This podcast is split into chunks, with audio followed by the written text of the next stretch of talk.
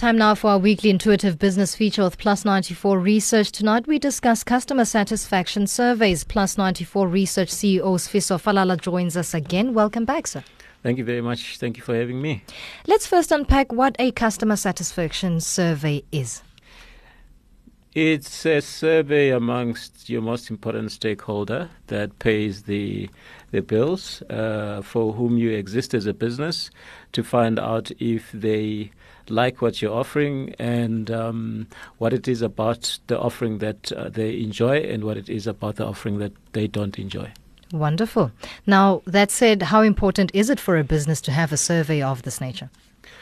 It's very important uh, to me, Sang, because um, a business exists basically to serve customers.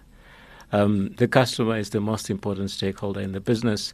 And although many businesses will have a customer satisfaction survey or customer delight, customer loyalty, there are so many terms that are used, including um, net promoter scores and so on. The purpose of all of these is to try and find out if we we are able to retain the mm-hmm. interests of customers in our services and in our products.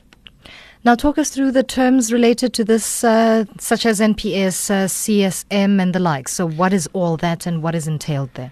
I think it just demonstrates how widespread this area is and the amount of research that has gone into finding out what is the best way of establishing uh, customer loyalty or having customers that are so delighted with your products that they would buy from you again and again.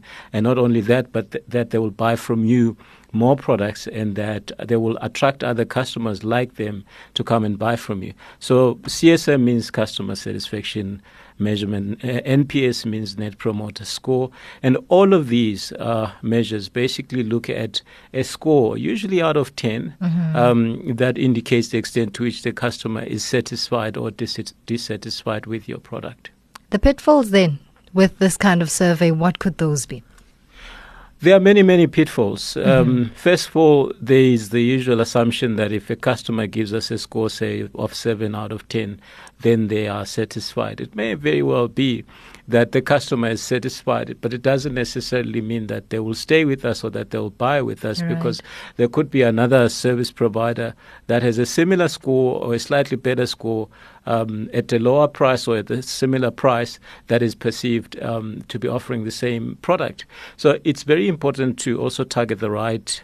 Uh, customer base. Mm-hmm. At times, you may find that stakeholders that are targeted to participate in the survey do not necessarily meet the criteria of the people that buy, the decision makers. So there are many, many uh, pitfalls. I think the biggest one is that such surveys are often done with the interests of sometimes shareholders in mind, mm-hmm. uh, but very often management. That it becomes a self-fulfilling exercise that management does this this this project in order to, for instance, reward themselves with incentives to say that they're doing a great job. Ah. So the purpose for having a customer satisfaction survey needs to be uh, clear. It is about the customer sovereignty and the supremacy of the customer in terms of their expectations. What do they expect from us? Mm. And therefore, how can we best satisfy that which they expect from us? Lastly, are customers ever right or satisfied? Yes, I think that's really uh, there in your question. Mm-hmm. I think in that question lies the, the, the success or lack thereof of a business. Mm-hmm. Customers may be satisfied today, but not tomorrow with the same product delivered in exactly the same way. Yeah. Simply because satisfaction is relative to what else is on offer um, within the same space, perhaps at a similar price. Mm-hmm.